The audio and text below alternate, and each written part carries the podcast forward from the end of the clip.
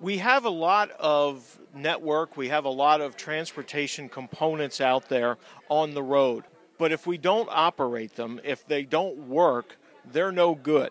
And with the amount of money that the department spends to put those out there, we recognize that there has to be a significant amount of work, a significant opponent to make sure that they do work. We recognize all of the different problems. Well, I don't even know that we recognize all of them, such as a superstorm Sandy but we try to identify as many problems that come up and deal with a strategic plan, develop a strategic plan to allow us to address those problems. But we also have to recognize that you don't want one person to be the holder of all the knowledge. So, as much as we can standardize the approach, as much as we can say, okay, go to the book and do A, B, and C, that makes it easier for anybody, a new person, an experienced person, whatever it is, to be able to get in, okay, I have to do this, I have to do that. Something like storms, usually there's at least a little bit of forewarning before a storm is going to hit, but there can be emergencies that you can't necessarily anticipate, whether it's a power failure, earthquakes, even though they're not a big thing here in New Jersey. It's something that could certainly affect resiliency and the transportation network. Is planning for planned incidents, such as a storm, versus unexpected incidents, such as a power failure, is that different? No, I would say it's it's not. Having the ability to know what to do takes away the worry about it being something that you planned for or something that you didn't plan for.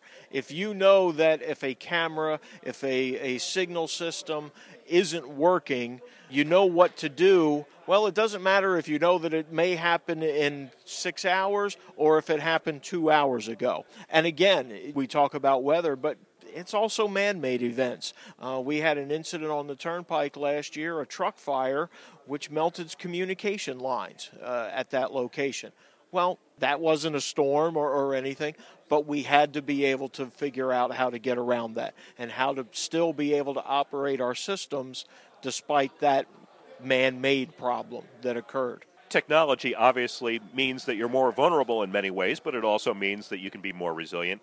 Comparing what we have in place now with all of the technology that is out there, all of the communications gear that is out there, versus the quote unquote old days when things were pretty much running by themselves. There were roadways, there were traffic signals perhaps that depended on the power system, but they weren't coordinated with anything else.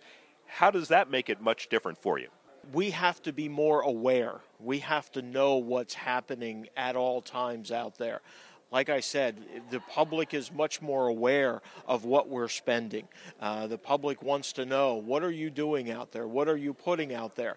And if we're spending millions of dollars, as we are to put this out there, they then want to know are you keeping it working? Is it still operating for you? So, technology allows us to not only put out new and better systems to operate things, but it allows us to keep track. It allows us to monitor how these are performing. We can then look at them on a day to day basis. How can we tweak that performance?